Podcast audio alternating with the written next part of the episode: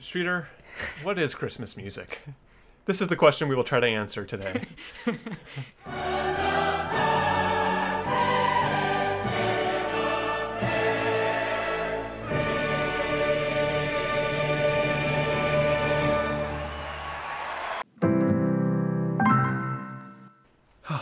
so, here we are, the Impolite to Listen Christmas special or holiday special. we already had a I holiday Christmas special, special, because exactly yeah. the holiday special is what Memorial Day. Yeah, I think it was for Memorial Day. It was episode three, I think it is, way Yeah. back then. Yeah. Yeah, we ended up going on that epic nutcracker tangent and thought the holiday special was just a fitting title.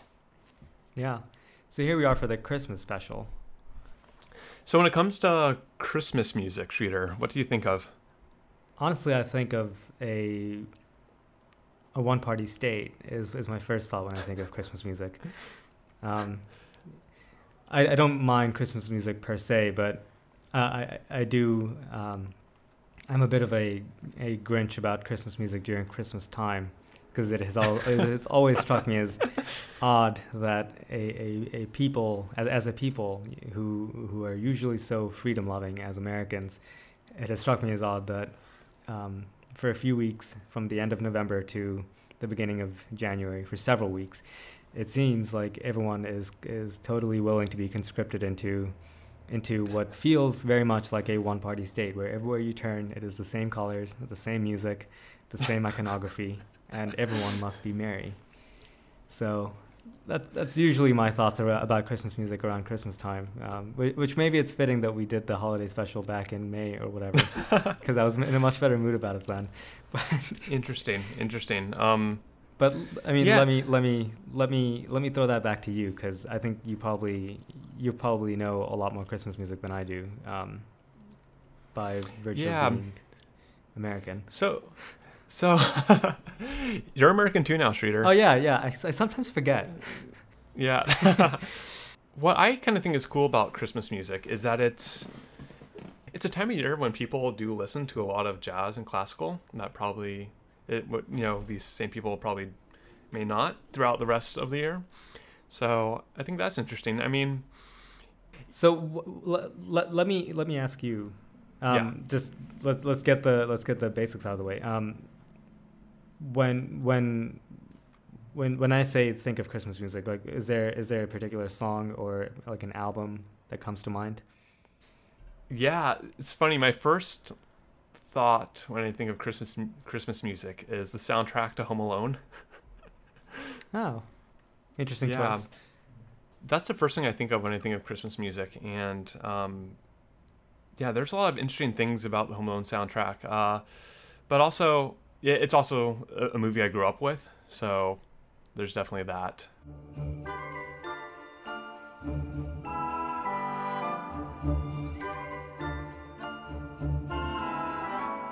Who composed it?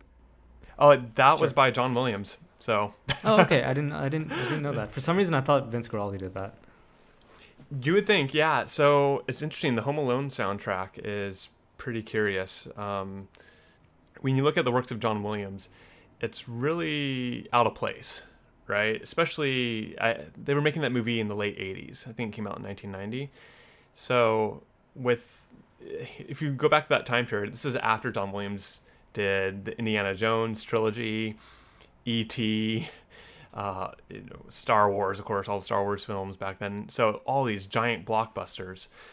But then there's this funny little comedy family holiday film directed by Chris Columbus that somehow they're able to get John Williams to, to score it. It's just remarkable. There, there's an interview with Chris Columbus where he talks about the making of Home Alone, and apparently they had they thought they had no shot at getting John Williams to score it, but they just sent him the script. He read it and he really loved it, and he agreed to do it, and that's it.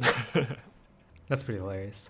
Well, let's go. So, all right, Christmas music is such a such a broad term, broad blanket. It's int- so we have to kind of maybe rewind the clock a little bit, which is to say, at one point, pretty much all not all classical music, but just all music was religious. The point of music was to get you through a Catholic mass. right, or what was considered proper music was. I mean, there there was always sort of secular, yeah, um, street instrumental music. music, but yeah, but yeah, I think it's fair to say that that capital M music was largely um, religious music.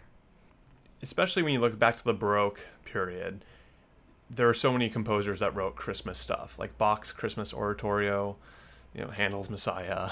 it just with Bach's Christmas Oratorio, that that is um, that's an interesting that's an interesting one, especially with the sort of sacred secular dynamic, because right. Um, it's it's it's largely reused music.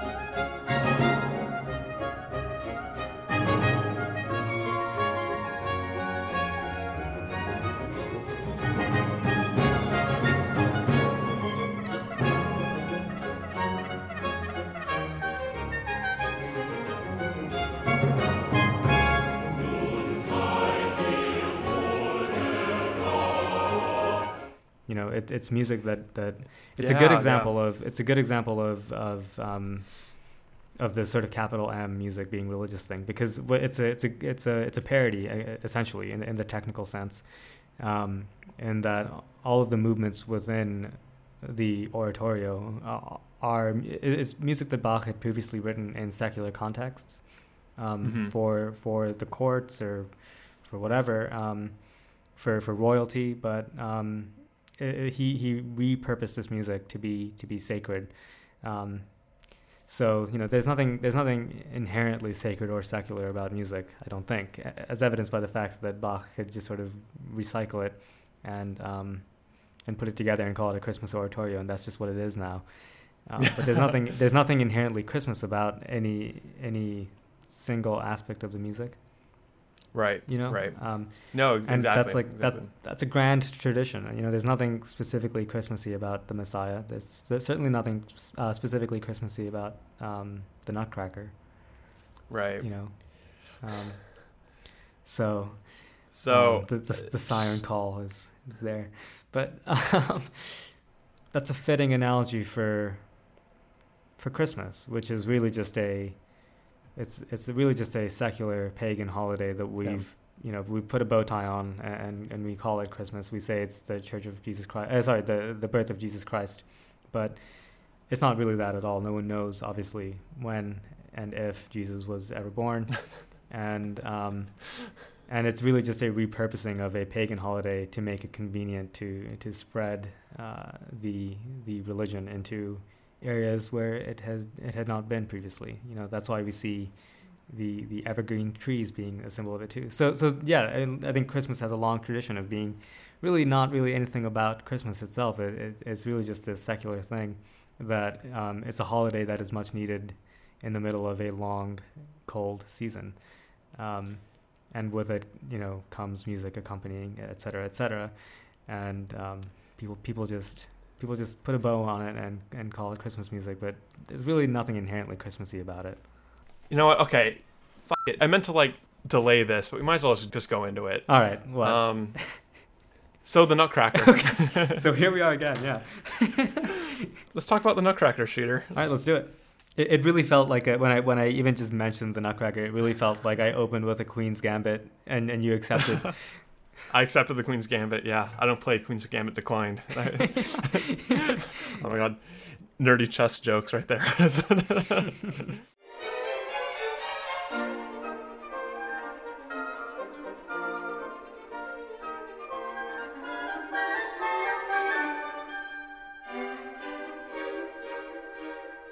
so anyway, it's Christmas season and it's it's Nutcracker season is, is what it really is. Yeah, for for musicians, it's it's Nutcracker season. Yeah, yeah. So, ah, I mean, have you listened to the Nutcracker yet this year, Shooter? Yeah, yeah, yeah. Um, Good. A few times already. Yeah. Um, so I mean, so this is building off our episode where we did talk a lot about the Nutcracker way back in episode three, but it really is a miraculous piece of art. You know. Um, yeah. So I, I guess now it's it's the year of virtual Nutcrackers That sounds wrong, but sure.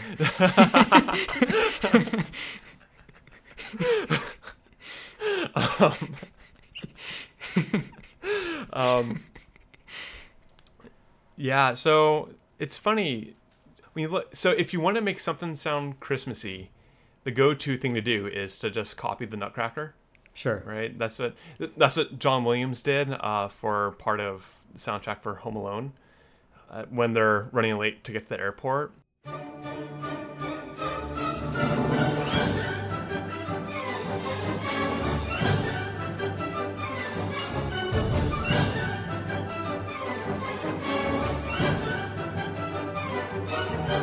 It's all frantic and crazy, and they're running out the door. But that is definitely inspired by the Russian dance Trepak from the Nutcracker.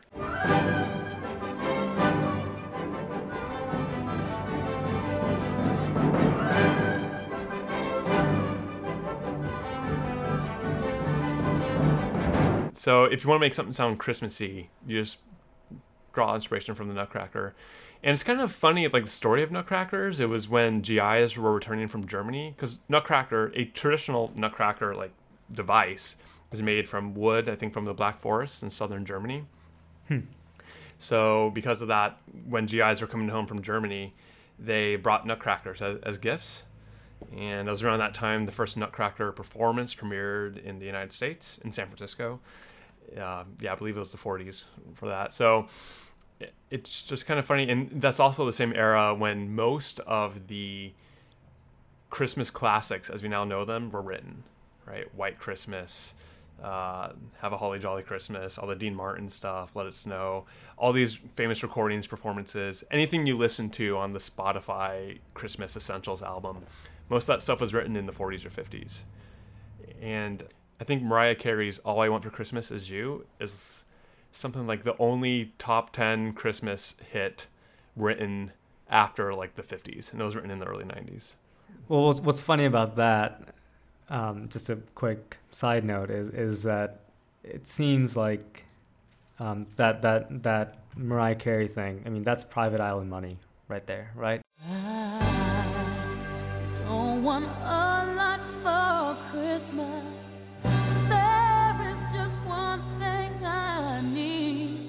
yeah, yeah. That that so, and and you really only need to do that once. So it's funny that um, that the you know the sort of top pop artists or whatever. It seems like every year they they have another go at the sort of Christmas music lottery ticket. It seems like Mariah Carey is the only one that has really truly cashed it cashed out on it so far. Sure, but word. but there's no there's not much harm in trying because it's it's you know let's face it low effort music. Um, but if you if you win, you know that's like I said, that's private island money. So it's it's interesting to see the sort of Mariah Carey effects. That you're right that there aren't actually that many Christmas hits that are written um, post that era, um, but everyone's yeah. trying because you only need to do it once. So, but even Mariah Carey with "All I Want for Christmas Is You," she even took inspiration back from the 40s and 50s from the classic Christmas "Baby Please Come Home." With uh, specifically with the sort of transitional music, transitional music material that kind of sets up the main chorus. So, for example, here's Mariah Carey.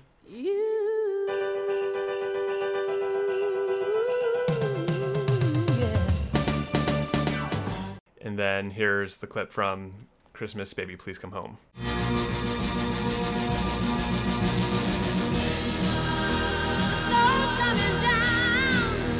And it's very much it's a right hand sort of triplet figure rapidly in the right hand of the piano that kind of sets up the main chorus. So so there's that. And to your point that everyone's trying to cash in on the Christmas lottery ticket, yeah, I mean even the Beatles aren't exempt from it because. I mean, I, I, think John Lennon's is really good. I mean, Merry Christmas, yeah. uh, right? War's over. So this is Christmas, and what have you done? Yeah, yeah. I think his is phenomenal. Paul McCartney's, I think, is garbage. damn, damn, damn, damn, damn, damn.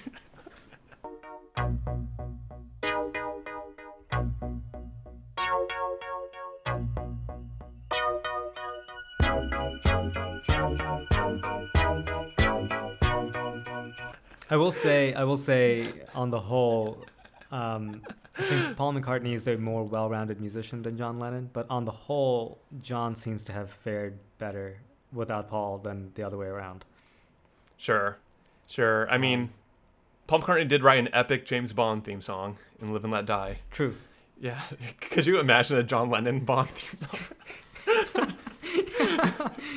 Goldfinger. Yeah, I, I can imagine the sort of drawl. yeah.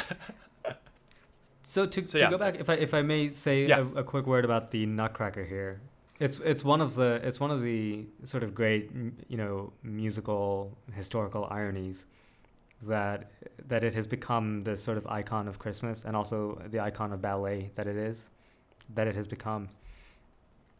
Because, again, there's nothing there's nothing inherently Christmassy about it, right? It's the the, the story is by E.T.A. Hoffmann, What's it? The Nutcracker and the Mouse King? Is that the full name? I think. something like that, yeah. Yeah. It was turned into also a novel by by um, by Alexandre Dumas. Um, Mhm. And then you know from there, I think Tchaikovsky adapted it from from Dumas, and it it just happens to be set during Christmas time because the the conceit is that Drosselmeyer has to give the toy you know Nutcracker as a gift, and we give gifts Hmm. during Christmas, so that's when that's it takes place during Christmas. But there's nothing inherently Hmm. Christmassy about it. Interesting. And on top of that, there's there's there's in a way it's not very balletic, right? And, and when the Nutcracker Yeah. opened, I think it it got um, it got it got panned in some in some circles, especially by people who um, who really cared about ballet. I think um, was was Nutcracker released after Sleeping Beauty? It, was, it was his last one. It was his last ballet he wrote. Yeah. Okay, so yeah, so it was certainly panned on that front by, by people by people who, who thought that it was not very balletic because, um, for one thing, the the female dancer doesn't have much to do Mhm. um, throughout the ballet. That's peculiar, um, and also the, the there's not really a plot. There's not really an overarching plot. It's more like a series of pantomimes. Yeah, I mean, wait. Um, what what what do you mean the female dancer does have much to do? Because there's a lot, and I mean the snow scene. There's the Sugar Plum Fairy, the Arabian The- Dance, the- Waltz of the Flowers. Like, like those are all female led scenes. Yeah, but if you think about the if you think about the the structure of of what would be a more traditional ballet, um, th- there's more of a there's more of a sort Oh, of see what you're continual. There's more of a continual plot. There's more of a continual presence. Whereas, There's like a main character. yeah, that's, exactly. that's the ah. I, I see what you're saying. Um, yeah, But okay. yeah, in this, it's like a series of pantomimes, and it happens that the way that the ballet company is, they they have um, they have dancers playing multiple roles, but it's not really right, right. it's not really the same thing. You're right. How it's not. There's not like one character like like in you know Romeo and Juliet. Or Sleeping Beauty. Well, I guess Yeah, I guess those are obvious ones. a- yeah, yeah. bad choice. Either of those, right, right. So right? Or but yeah, or like Swan Lake, honestly. Right, Right, There's- right. There's like a main character you're following throughout the whole thing. yeah, so instead it's a series of, of pantomimes essentially, which is not Mm-hmm. not super traditional in the in the ballet um, world. So yeah, I do I do think it is it is a I'm not I, I don't remember what the larger point was, but but I do think there's an, there's a sort of interesting irony with the Nutcracker where something that isn't inherently Christmassy has become this you know icon of Christmas time. And something that isn't Yeah, super right. balletic has become almost like the the the sort of stereotypical ballet. Like when most people think of ballet, they think immediately of the Nutcracker, and it's actually not a very Right. balletic piece at all. Yeah, I mean, and it's also the most important ballet financially. I mean, most ballet companies, I mean, even even the big ones make about roughly half of their annual revenue just from Nutcracker performances. I mean, we talked a bit about it last time, but yeah, it's popular. It's played a lot, and when I say a lot, I mean a lot, a lot. but it's also really good. Right. yeah, I mean, we talked a bit about the musical innovations in previous episodes from from the Nutcracker, but you know, think of Tchaikovsky, but kind of towards the end of his career, right? Because um, the Nutcracker was the last ballet he wrote. This was what 1890s, I think it premiered, and it's funny to put it in the historical context, right? He wrote the Nutcracker after visiting the World's Fair, and yeah, the World's Fair in Paris in the late 1880s, and it's funny. So many World's Fairy, World's Fairy, World's Fair related things are present in the Nutcracker. So of course we talked about the Celeste with the dance of the Sugar Plum Fairy.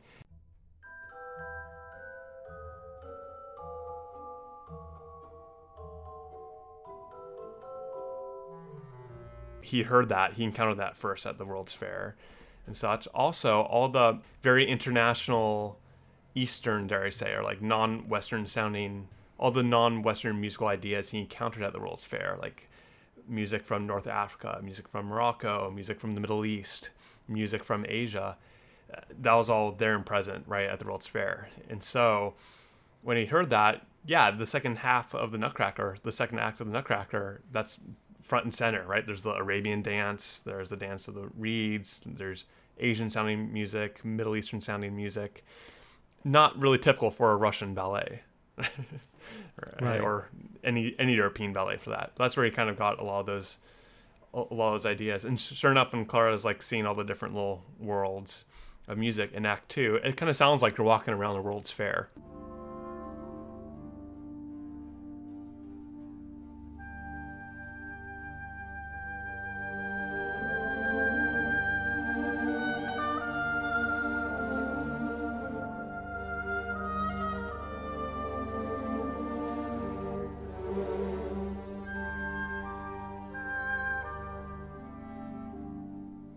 Debussy was also at that same World's Fair. That's where he got a lot of his idea for pagode, or or pagodas, if you want to say it in English. Yeah.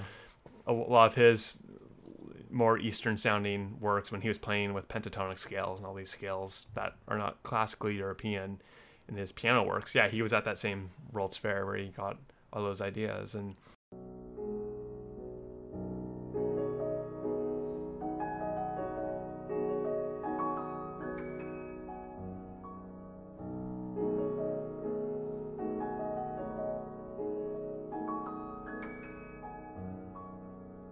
also the same World's Fair where the Eiffel Tower was unveiled. So that's that's one of my favorite facts about that one. But yeah, I, I mean, and and there's something interesting about about the way you frame that and the way that in the ballet, you know, Clara is being sort of shipped to the kingdom of sweets and shown around, but mm-hmm. it's really just the world, you know.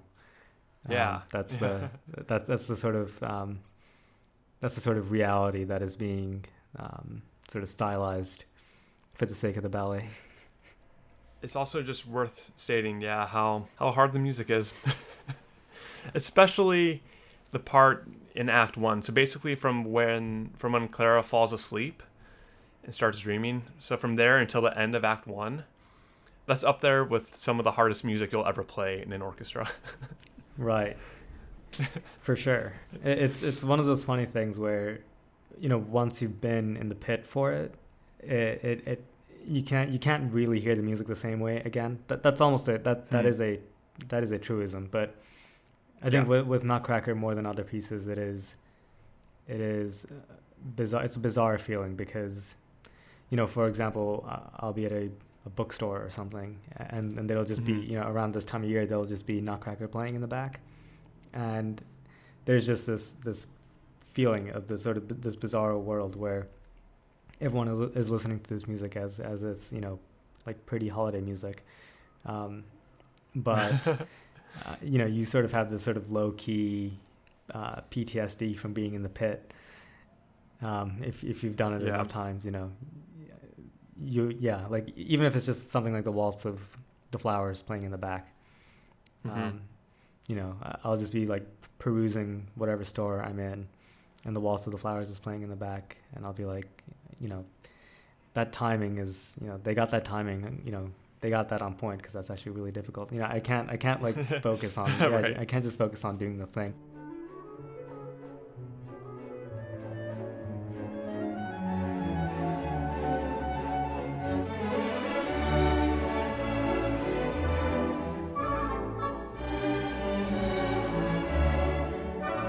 it's funny if you play in the orchestra for the Nutcracker.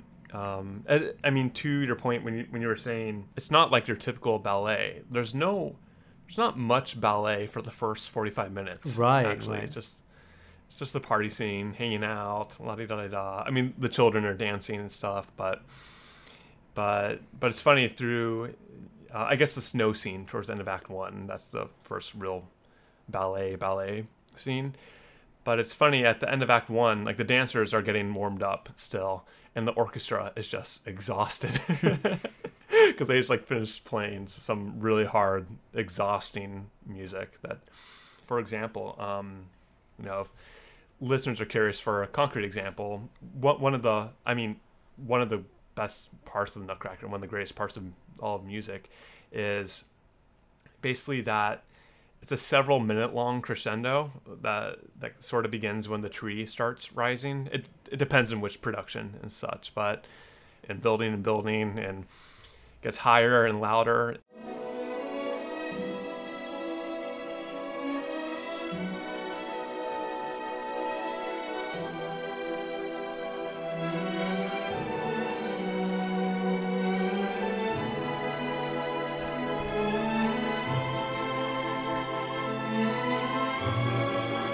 Think it finally ends and when the Nutcracker soldiers arrive and things. But anyway, that like five minutes is just when when you're playing it, you really have to pace yourself because if you peak too early or get too exhausted too soon, you just don't have anything left in the tank, and you're just you just won't make it out alive. yeah. And if you're a trumpet player, you still have you know Act Two to look forward to for uh, for, Yeah, the, for right. the trumpet solo and etc. Yeah, yeah, yeah. For the what's that? That's the Spanish dance. Yeah. Yeah, yeah.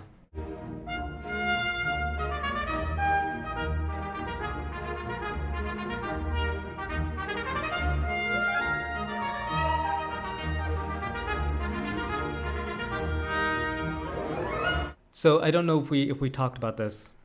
I don't know if we talked about this last time, but um, what do you do? You have a preference in Nutcracker recordings between between Ah, yeah. orchestras that um, are playing, for lack of a better word, um, balletically, or people or orchestras who are not like you know you, you know you know what I'm saying, right? Like Yeah. some, some recordings, like the Berlin Philharmonic recording, the tempos are just um, abnormally quick because yeah, they- they're at a tempos that, that no dancer could reasonably dance to these tempi. Um, but the Mhm. orchestra just plays it like that because they can. Um, Yeah. and other ones like you know oftentimes if if some someone like the Mariinsky Orchestra, you know if they're recording the Nutcracker, they will stay true to the to the tempi that you will take, um, even in a performance of it with the ballet. So I don't know. If, uh, Right. w- Do you, do you have a That's a really great between those? question. Yeah. Well, first of all, if we can just take it one step higher, it's interesting. One of the blessings or curious parts of Nutcracker just being so universal around the world nowadays, like all across, all across the world these days, is that everybody. I mean, at least the big companies, the major folks, they all kind of put their own flavor on it, which I think is pretty cool. Uh, here in San Francisco, the San Francisco Ballet, when they do it, it's kind of San Francisco themed. Like the opening, when you see like Drosselmeyer, uh, if he's like making the Nutcracker or something, he it's like the background is very like San Francisco, not skyline, but the very San Francisco kind of houses that are in a row and all kind of built very uniform. And uh, during like the Waltz of the Flower scenes, the set almost looks like the background almost looks like the Bay of San Francisco and stuff with uh, with the Palace of Fine Arts, which is a building here in town where San Francisco held the World's Fair at one point. So it's funny, and then and then if you look at um, there's a great performance on YouTube of it's the Dutch National Ballet. It's it's a great it's a great performance. It's really good, but it's just so cute because the opening when they're kind of walking outside in the snow, it's it looks like there's Dutch houses behind them in the set, and the canals of Amsterdam are kind of painted back there, so it looks like it's set in the Netherlands. And well, one of the plus sides, I guess, for something being so ubiquitous is that you really get a chance to throw your your own flavor on it, and people notice it. and because it So- has this place in it has this place in in our culture um, that it really benefits from sort of being vernacularized. That's I just made that word up, but you know, I, I didn't know that was a verb, but I guess yeah, it is now. it is now. You know, it has this place in our culture where it is a thing that families. It's like a tradition that families, you know, often have to go see the Nutcracker, especially with their Yeah, kids, right. and um, it it's it, it it holds a place in in the sort of culture of the world of the larger world that um, classical music rarely has. So certainly, Mhm, certainly yeah. ballet, you know, doesn't really Sure. have this kind of a role in, in lives. So more than most, it, it really benefits from from exactly what you're saying, from from sort of um, the the interpretations that that ballet companies um, put on are are very, par- I guess, parochial, and I, I mean that in a good way, not not in a bad way. You know. Yeah. Yeah, no, it's it's curious, right? And there's two main versions of the ballet too, right? There's the Clara version and the Marie version. hmm I'm not sh- those may be the official names of them, but I mean that's the main difference. The main Clara, main character is either Clara or Marie, and the difference being, I mean, I think the Clara one is what in America we're more familiar with, but in the Marie version, there's there's what there's a pretty major violin solo towards the end, end of Act One, Right. right in the pit, and it's really beautiful. It's a beautiful solo. And then also in Act Two, it's a bit different, right? It almost starts with the dance of the Sugar Plum Fairy. And Yeah, I- they make I- their way to the kingdom. So we, yeah, I could be wrong, so if, if there are any ballet dancers listening, um, don't, don't be too mad. But I believe in the Marie version, um, Clara goes to the Kingdom of Sweets, and then the, the Sugar Plum Fairy dance and the Tarantelle that happen, um, they happen up near the top of the second act, almost as if it were the as if they were the leaders of the court. And then you know they I open see. up with their dances, and then they say, "And now we present to you um, the various, you know, the, the kingdoms of the sweets or whatever, you know, blah blah blah blah blah. right, That and that's happens. where you, yeah, and then in yeah, the that's where you hop around the world, like we were saying. Yeah, yeah, right, and then in the Clara version, you go straight into the the actual, you know, the Spanish dance and the trepak and et cetera, et cetera, and then you end with um, the dance of the Sugar Plum Fairy, the Tarantelle, and then that goes into the coda and the apotheosis and all that stuff. Oh, and the waltz of the flowers thrown in there, yeah. But so I think that's the main difference. Again, I, you know, there's probably more. but- I, I I'm just I'm just a humble musician. I just play what's in front of me. So, you know, Yeah, I, just, yeah. I just follow the cuts that's on my score. So if if, Yeah. if a ballet dancer's listening who knows more about it, you know, don't be too mad. you just need to know the curtain time, right? right? yeah, yeah. I just need to know what we're doing. Yeah. Yeah, so so there's that, and so most ballet companies in the U.S. do the Clara version, except New York City Ballet. They do the Marie version, and then what's so funny? I'm just thinking about the the movie version of the New York Ballet with um with home, with Mr. Home Alone. with Macaulay Culkin. Yeah, yeah. Yeah, it's it's weird. It's weird. It is pretty weird. um, the recording from that though, and we will get to the point where we talk about our favorite Nutcracker re- recordings. But the recording from that's really phenomenal. The New York City Ballet, I think, conducted by David Zinman. right. they they uh yeah they sound phenomenal anyway um but anyway the new york city ballet yeah they did the marie version and then in europe i think a lot of german companies maybe most german companies do the marie version but i know the british companies like the royal ballet um they do the clara version so it it kind of depends and such but Yeah. um I, I this I don't know about I don't know where the the Mariinsky Theater and other or, and other Russian theaters Oh, fall yeah. on the on the Clara Marie dispute, but there's a wonderful performance of the Nutcracker, um, the, a, a wonderful production of the Nutcracker done by the Mariinsky Theater on- on YouTube that we'll link to in the show notes because I, I, I really oh like awesome I really like the way they play it, and the production is really interesting. But um, it's a it's a really interesting one where where the deux are not are not pas.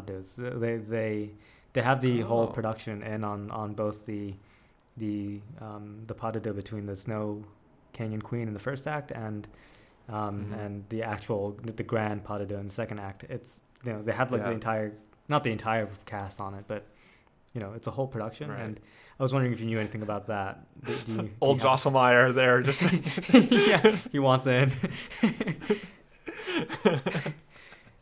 um But yeah, ah no I, and do you know what's going I'm gonna on? have to check that out. Out. always wondered. I actually don't. Hmm. I actually don't know what, what's going on. Um, I I kind of like the sound of it though. Um, Yeah. It's interesting. Yeah. Mariinsky Theater. That's the one in St. Petersburg, right? I think so. Should we check? Okay, because then We don't want to get disappeared. I always get. I know, right? Well, a Yeah, white it's insane. shows up. yeah, your your tea starts to take on a distinctively chemical taste. yeah, right. Wait, what's the other one I'm thinking of in Russia? There's the Mariinsky, and then there's um, oh, the Bolshoi. Oh yeah, yeah, right. I, I think I think I'm pretty sure Mariinsky's in St. Petersburg. Yeah. Gotcha, gotcha. Yeah, yeah. No, um, and is that one? That's probably conducted by Valery Gergiev. That one, I would assume. Yes, yeah. Yeah, yeah, yeah. Awesome. No, I mean, you asked favorite Nutcracker recordings. Um, there's a lot of really good ones. So I already said the New York City Ballet recording from the quasi movie version. I mean, it was film. It was a filmed version of of, an, of a '90s production of the Nutcracker with Macaulay Culkin playing the little prince boy. So there's that. But the the orchestra sounds phenomenal. There is there's a really great um, pretty standard recording that is often even used in rehearsals of the San Francisco Ballet Orchestra. Either from the 90s or maybe the 80s. So there's that one. There's a good one of um, of uh, who's conducting the London Symphony Orchestra. Who's one people that always conducts the Um, LSO? would it be Andre Previn? Yeah, yeah, it's him. Yep, yeah, yeah. Okay, I, I, Yeah. th- then I know what you're talking about. That's a good recording. Yep. Yep. So that one, there's a recent one of the Royal Concertgebouw. I mean, relatively recent in like the past 10 years. With, I'm pretty sure it's Mariss Jansons conducting that. Um, I love the Berlin one. Uh, came out 10 years ago with with Sir Simon Rattle. And yeah, I, I'm naming a lot, but there's there's some really good ones. And it's So- one of those things, if I could just say this. Most people have probably only listened when, when you listen to the Nutcracker. Most people have only probably listened to the Nutcracker Suite, which is just kind of like the highlights Right. like the and again i think as you pointed out it's mostly the songs it's it's mostly the music from act two waltz of Mhm. the flowers dance of the sugar plum fairy um you know the spanish dance yeah Trepak, the dance of the reeds which is phenomenal music i mean that's some of the best most innovative music ever written uh and that's a you know that's a whole subject to dive into but the music from act one is phenomenal and some people i know you say is even better right. you know, and I might even say that as well. I mean, the music from Act One is so great, so great. Again, the scene with the tree, the scene, the the snow scene.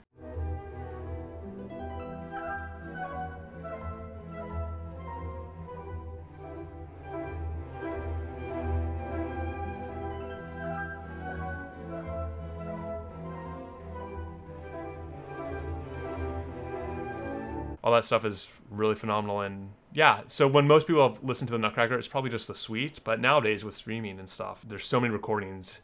It was harder to fit all this in the CD back in the days, but now with streaming, there's so many recordings of the entire Nutcracker from start to finish. And I encourage people to go listen to it all the way through, um, or you know, listen to. Total, it's probably two hours maybe, but listen to Act One, have a break, and listen to Act Two. You know, it's it's, it's always there for you. Yeah, I mean, it's even faster if you listen to a recording um, that disregards the kind of tempos that you would take if someone actually had to dance. You know, Yeah, yeah. those those can really zip by. Like the the Berlin Philharmonic one, maybe clocks in under an hour and a half. I could be wrong. Okay, that, that's, but that's impressive. they really yeah, they really uh, cook some some of the numbers. it's really cooking. Inter- Um, interesting, interesting. that, that kind of that kind of you know goes to to one of my one of my sort of questions that that I hope isn't isn't too much in the in the direction of sophistry, but um, when you look at something like the Nutcracker, that like you said, when most people think about it, they're thinking about the Nutcracker suite, and certainly when Yeah. when they're thinking about it in the context of Christmas music, they're they're 100 percent they're thinking of the Nutcracker suite, right? Yeah. Um, so, how, how much do you think the Nutcracker is actually Christmas music? Is it actually Christmas music? Because I would argue that if you just if you just put up you know side by side the parts of the Nutcracker that people would hardly recognize, let alone associate with Christmas, versus the parts of the Nutcracker that people do recognize and associate with Christmas, it's uh, I think probably the majority of the Nutcracker is is, is unknown, and Hmm. you know, not really on the on most people's radar as as sort of Christmas music. You know, the the Nutcracker that you hear when you go to, you know, I don't know, Target or something. I almost said Costco, but I'm not actually sure if they play the Nutcracker at Costco.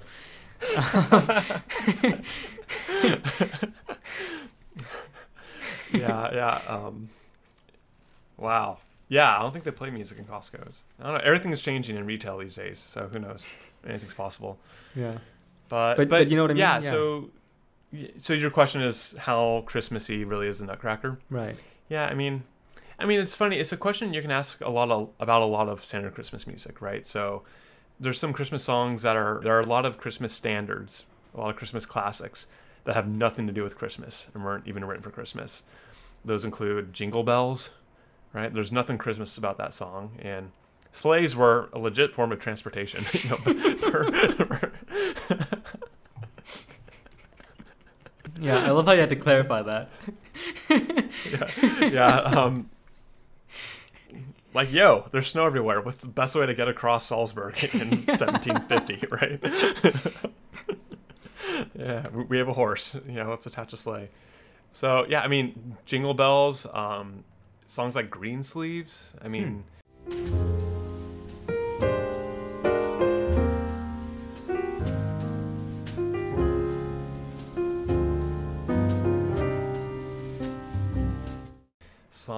songs like uh, "My Favorite Things," which is just from The Sound of Music, but it's now a Christmas song because it's about brown paper packages tied up with string. So Hmm. it's, t- it's about gifts. So so there's that. So almost in the same way the Nutcracker became about Christmas, it all revolves around a gift being given. Right, right. So yeah, yeah. So so I know it's not like quite answering your question. So I guess Nutcracker at its fundamental, like in its in its source code, if you want to look at it that way, there's not much that's Christmas about it, if anything. But I mean, Christmas itself is also just a social construct, and Nutcracker Nutcracker slots slots right in. Yeah, yeah. I mean, to sort to sort of tie tie it in to to the Christmas oratorio that we were talking about. Um, Yeah, yeah. It's, it's it's a lot of the same phenomenon. It's it's extremely Christmassy on the on the sort of surface of it, and the and the the gift Yeah. wrapping is Christmassy. You know, there's a Nutcracker, there's Yeah, a big right, Christmas tree. It's set in Christmas, but but um, Yo, dude, that's a really good. Yeah, the only thing that's that makes it a Christmas present is the gift wrap. exactly. oh, Um, phew, mind blown. Yeah, that's what we do here. But yeah, Um, yeah, you know, w- w- when I think of something, so like a, a, a flip side would be, you know, what actually is Christmassy, right? If if something, Yeah. if I'm making this crazy argument where where the Nutcracker is actually not in its core super Christmassy, or something like Bach's Christmas Oratorio is at its core not super Christmassy because it's it's all secular music or previously secular music that has been gift wrapped in a in a Christmassy way. Um, you know, now now I, I do think something like like um, like Handel's Messiah. You know, that is that Mhm. is really Christmassy. You know, um, Home Alone actually really is. It's about it's Yeah. about fa- it's not just taking place on Christmas. It's actually about you know family and all, all you know all that all that bogus stuff that I, I don't really care about. But Yeah. um, Streeter, what is Christmas music? This is the question we will try to answer today. all right, without any research over under, uh, what are the odds that um, that Leonard Bernstein has a has a young people's concert called "What Is Christmas Music"? It seems like something he would do. Yeah. Yeah. The question we're trying to answer that we've kind of stumbled into is what is Christmas music? What makes something sound Christmassy? And there's a there's a funny like meme on the internet where you just add sleigh bells to any song. It's automatically it automatically sounds like Christmas music, and and it's funny how it kind of works better than you would expect. Just like the triggers in your mind automatically start recalling Christmas flavors and stuff. We start hearing right. sleigh bells in in you know a, a Beatles song or something. So we've been trying to ask and answer this question what is christmas music what makes something sound like christmas music a great place to go would be somewhere where they've actually asked this question and have had to answer it and that is film music right Hmm, that's a really good point. so you look at the great classic christmas movies right um, especially the ones that maybe have come out in the past few decades because as we've kind of already touched upon, like White Christmas, that was being written when all the great Christmas classics were being written, and when Christmas was kind of becoming what it is today, right? It was post-war, suburban America was growing, Christmas tree lots became a thing. uh, um, Christmas before, like the World Wars, was very different and not quite what we think of Christmas as today, like the gift giving tradition. It was when GIs were coming home from Germany and Europe, but when GIs were coming home from Germany, let's say, and giving gifts to their family, a lot of them were nutcrackers, a traditional uh, Bavarian German gadget. I mean, this is when all the lines started to intersect for what became Christmas. If we look at Christmas films that came out in the last 30 years, let's say, they've had the challenge of trying to sound Christmassy right? And what a lot of them do is they reference music from the 40s and 50s, like Jingle Bell Rock, right? When all these all the Christmas classics were being written. And if you look at a score like Home Alone, John Williams knew this better than anyone. Because what he does in Home Alone is really different than he's done. It's very different than he had done in any film before that or any film after that. There's something that's incredibly different about the music of Home Alone than there's the E.T. or Catch Me If You Can or Munich or Star Wars or Jurassic Park. Is there no brass? No, there's there's brass. there's, there's definitely brass. I don't know. I can't think of it. So if you listen to the music to Home Alone, if you listen to the soundtrack right now, a lot of, if not most of the music is not by John Williams. Right? He uses a lot of classic Christmas songs. Right? Like White Christmas by the Drifters. You're right. You're right. I'm dreaming of a white Christmas. Yeah, because he and usually composes the entire the entire freaking yeah, thing. Yeah. yeah.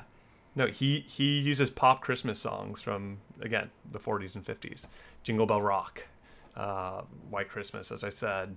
Um, a bunch of others. I'm not. Uh, Have yourself a merry little Christmas. I think the Dean Martin version. Mm-hmm. But if you look at the at the original music John Williams did write, it still sounds very Christmassy and has since become Christmassy. But even at the time, I'm sure when the movie premiered in I think 1990, I'm sure it sound, sounded Christmassy at the time.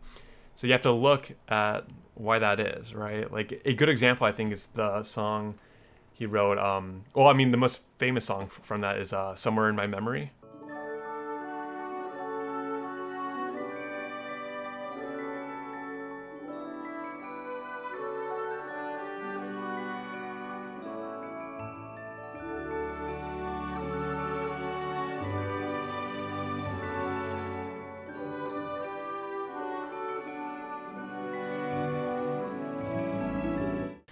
I think it's the only song or one of the only songs John Williams wrote that's been nominated for a Grammy. really? Uh, which is that's yeah, weird. yeah. I mean, he gets nominated for best score and like all those awards, but like best song of sure, the year. Sure. Yeah. That has become Christmas music. So as um the piece he wrote for Home Alone, Star of Bethlehem, it's when I heard that, I thought that was some original old Christmas carol because it sounds very Gregorian or very Bachian, almost like a chorale but John Williams wrote it for Home Alone.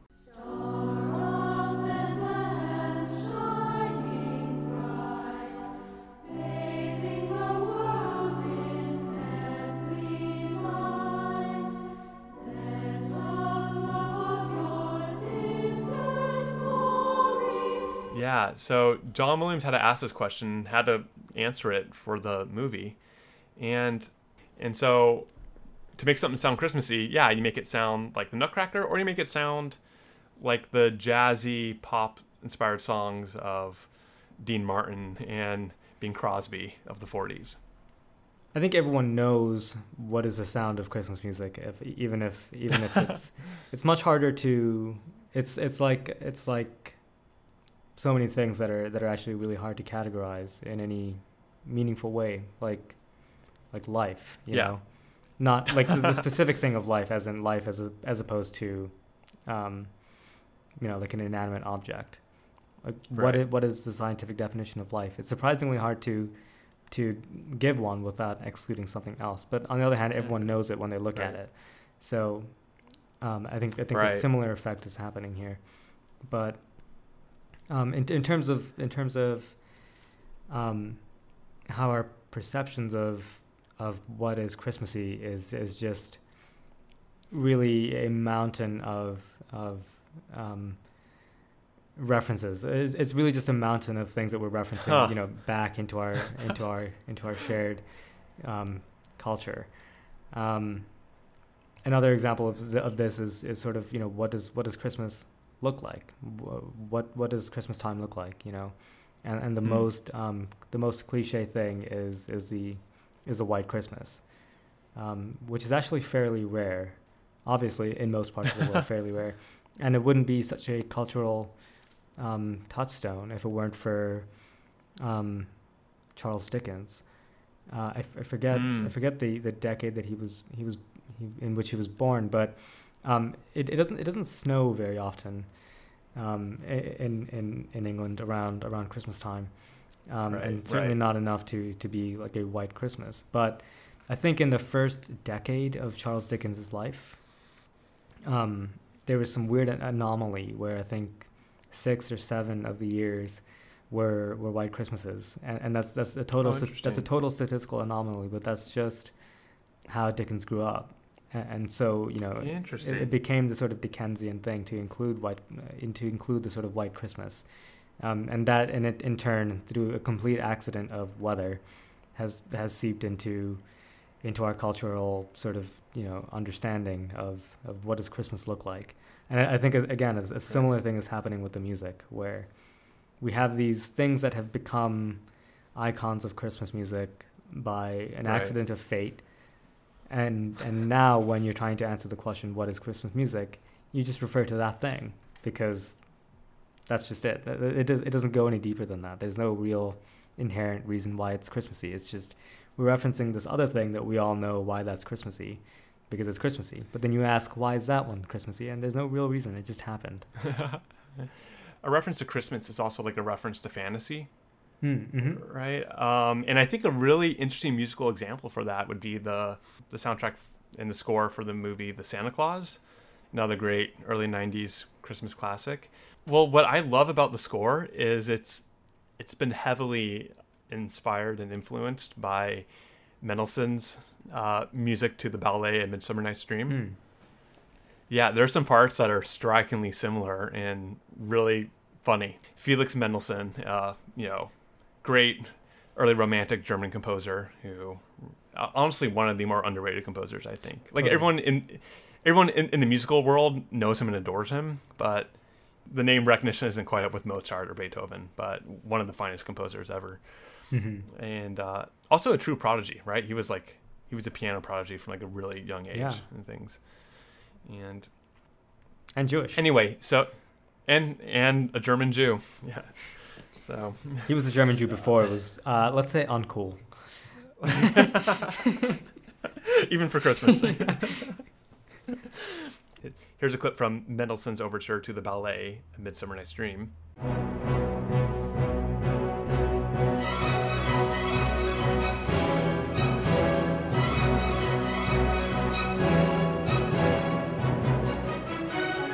And here's a clip from The Santa Claus.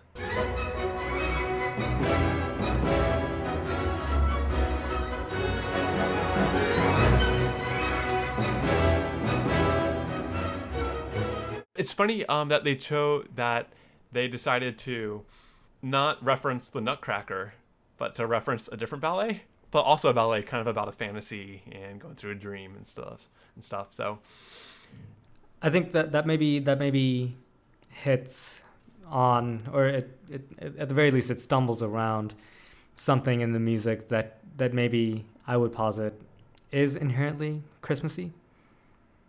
You know, mm. which is maybe, for lack of a better word, the sort of uh, champagne feeling that some music has, like the pop, the the bubbly feeling, yeah. or the maybe the the sprightly feeling, the the sort of um, the kind of music that is evocative of, of fairies and um, hmm. you know, hmm. puckish characters.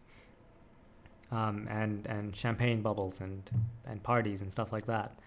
Um, yeah. That is, if if if I were to think of anything that is sort of inherently um, Christmas music, in the in the notes, you know, like what we are talking about with the what is American music.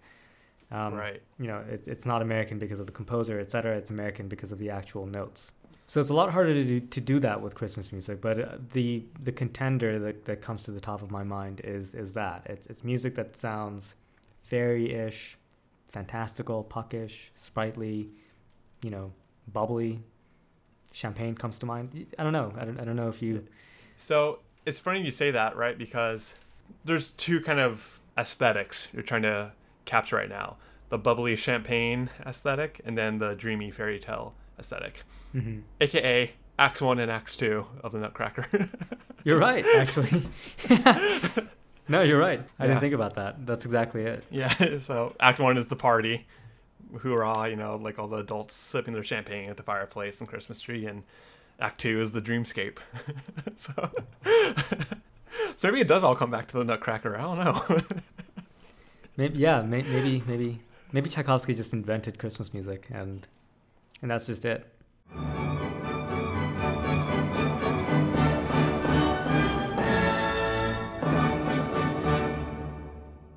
You are familiar with maybe the Vince Guaraldi Charlie Brown Christmas soundtrack. Hmm, mm-hmm.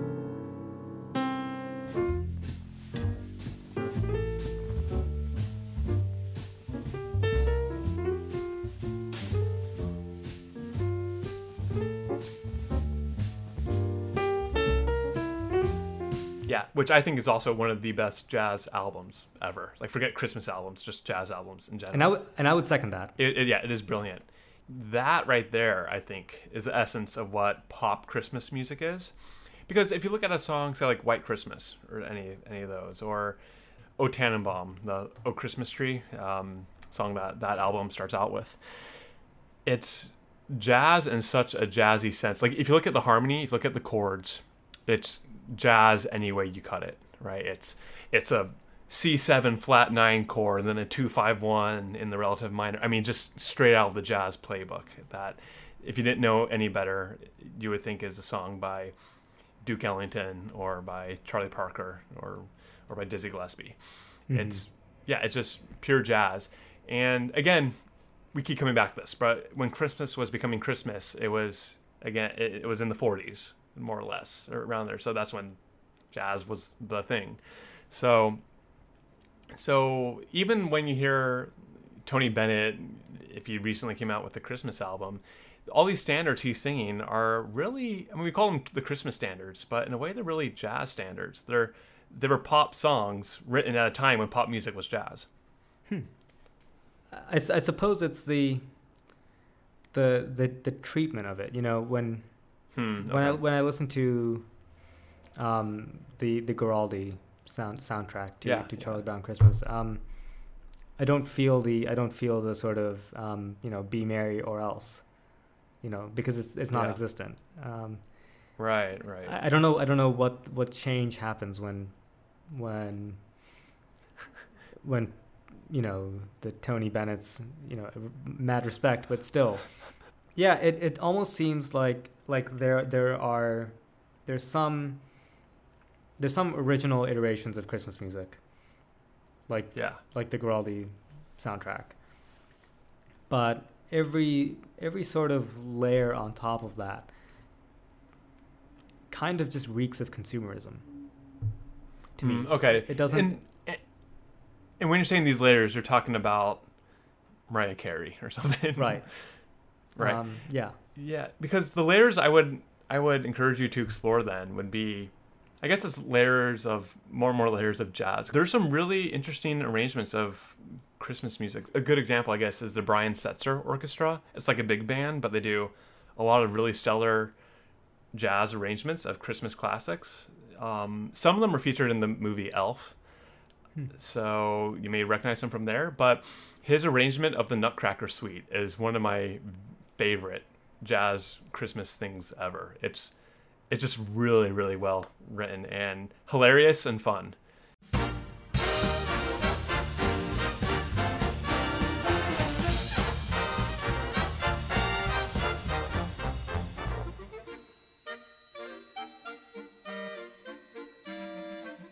brass ensembles, dare I say, are very good at arranging Christmas music. I know the Philharmonia Orchestra, one of the great orchestras in London, one of the five plus great symphony orchestras in London. There's just so much music in that city. Um, they every year the Philharmonia Orchestra Brass Quintet, so that's yeah two trumpets, French horn, tuba, and trombone. They they play around London and do arrangements that they that they put together of Christmas classics, and there's they're all on YouTube, and one of them is um I think Ding Dong Merrily on High, and they do like a really great arrangement of it, and it kind of lends well to brass.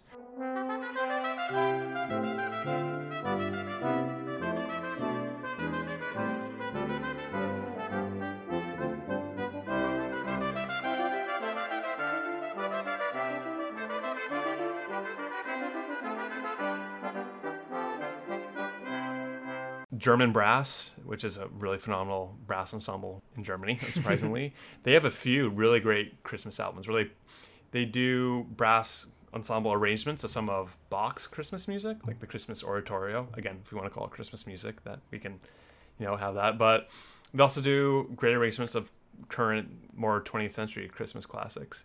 And uh, Matthias Höfs, who's a trumpet player and the leader of that brass group, he did a really cool a oh yeah you would love it if you haven't seen it. It's a really cool a, a really cool piece he wrote called a spanish christmas. And it's written for like trumpet guitar and a small orchestra. Hmm. and the trumpet he has too can alternate between playing with a mute and playing without a mute. So he can play a bit. So it, only with like a trigger on his thumb he can alternate between the two. And it's completely original. It's not based on any christmas songs, but it's called Spanish Christmas. And you listen to it, you're like, yeah, it does sound like a Spanish Christmas.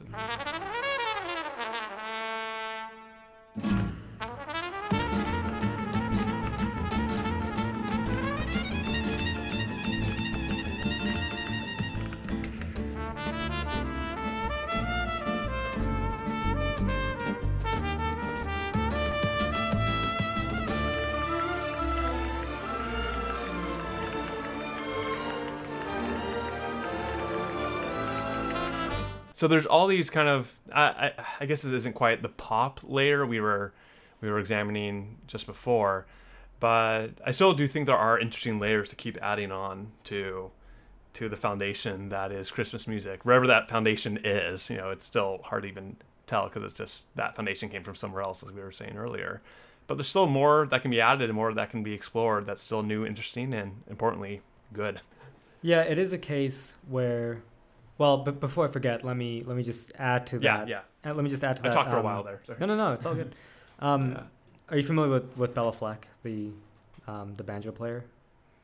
I am not. No. Um, yeah, you're always introducing me to new string players I don't know about. I guess so. Um, yeah, no, he's he's really cool. Um, uh, he's he's he's totally brilliant, and he has a a, um, a, a band. He, he's he's one of these people who who does like bluegrass, but also plays a lot of um, classical Bach specifically. Um, okay. You know, we talked about on the source code episode about how people from all genres sort of flock to Bach, and and yeah. Bela Fleck is is one of them.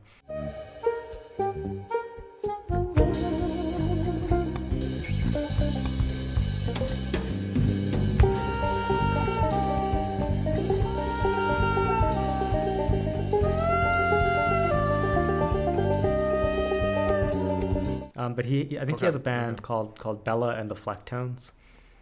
Um, and and it. they they have an, a Christmas album called Jingle All the Way, and, and I really and I really like that one. That's a similar thing where um, they do they do. I mean, uh, that's also that's also an Arnold Schwarzenegger movie. Is it really?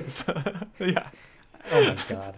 It's it's a great Christmas classic. Uh, it's so good. The best part is that you know the character the just quick side note, right? The main character is like a dad that doesn't have enough time for his son. It's Christmas time, right? Blah blah right. blah blah. But they pick probably the worst casting choice ever for that role, which, is Arnold Schwarzenegger, which just which just makes it so brilliant. That is hilarious. yeah, I kind of want to watch that. Anyway. No, but yeah, uh, um, "Jingle All the Way" is is a is a great is a great album. Um, you know, it, it's it's a similar thing where where you know it's it's all these sort of Christmas classics, but um, I think the arrangements are all really interesting and and um, I think that actually there, there there's some Hanukkah tunes thrown in as well. Um, but I was I was waiting. Okay, we're about you know an hour and a half in before.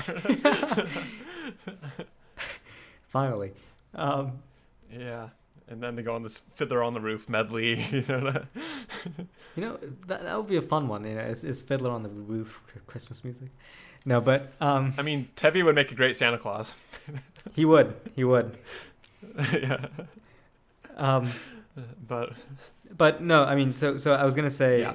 you know, going along with all that, it is it is a it is a sort of rich, um, it it is a sort of rich shared culture that that, that people can draw upon. Um, yeah, in in that way, it's it, it's convenient, right? Like, pretty much Mm, every true. every great artist in the jazz world will at some point sort of flock to the the the sort of light of Christmas music, right? Yeah, yeah. Um, so you know, just by virtue of that, you're gonna have a few albums here or there that are you know truly capital G great albums because you have some really interesting artists who you know this is this shared cultural context that everyone everyone knows, everyone can sort of draw upon. So it makes sense. That that is the that is the concession I will give you. That that um, yeah, okay, fair enough, yeah. fair enough. that, that there's there's this you know rich well of, of Christmas music upon which you know I mean, a lot of great artists have have, have drawn a lot from it. I mean, The Yeah. Godfather is a Christmas movie. So It's also a family movie. it's, it's, it's the best family It movie. yeah. The ultimate family movie. um, yeah, no, uh, Mi- Michael and um, Michael and Kay go Christmas shopping for like ten seconds in one scene. So, yeah, if, uh, it's the easy place to go. Like you're guaranteed, you know, you know, the whoever the X Christmas album is guaranteed to sell somewhat or get Y amount of plays on Spotify or Apple Music, right? So, right, right. So it, it's a safe place, but every here and there, there's some interesting innovation that that happens. Um, I'll point you again to the Brian Setzer Nutcracker jazz arrangement. It's just every once in a while you hear an arrangement of the Nutcracker or something that that is really really well done and a lot of fun. Um, I'll, I'll um, check that out. I will say one thing. I will say one thing that that um, something like Handel's Messiah Yeah. has going for it um, Okay. is that is that the, the the text is drawn upon the the King James Bible. You Yeah. know, which Yeah. Yeah. say, say say what you will about the Bible, the, the King James version is is beautiful poetry, um, Hmm. and it is it is you know mandatory reading for English literature if if you want to if you want to understand Shakespeare or Milton or, or Joyce or anything going forward. You know the, the King James Bible is actually a, a, a li- truly important literary text, right? and the fact that gotcha. Handel's Messiah sort of draws from that is uh, is it's, it's a lot of points in its book in, in, in its in its side.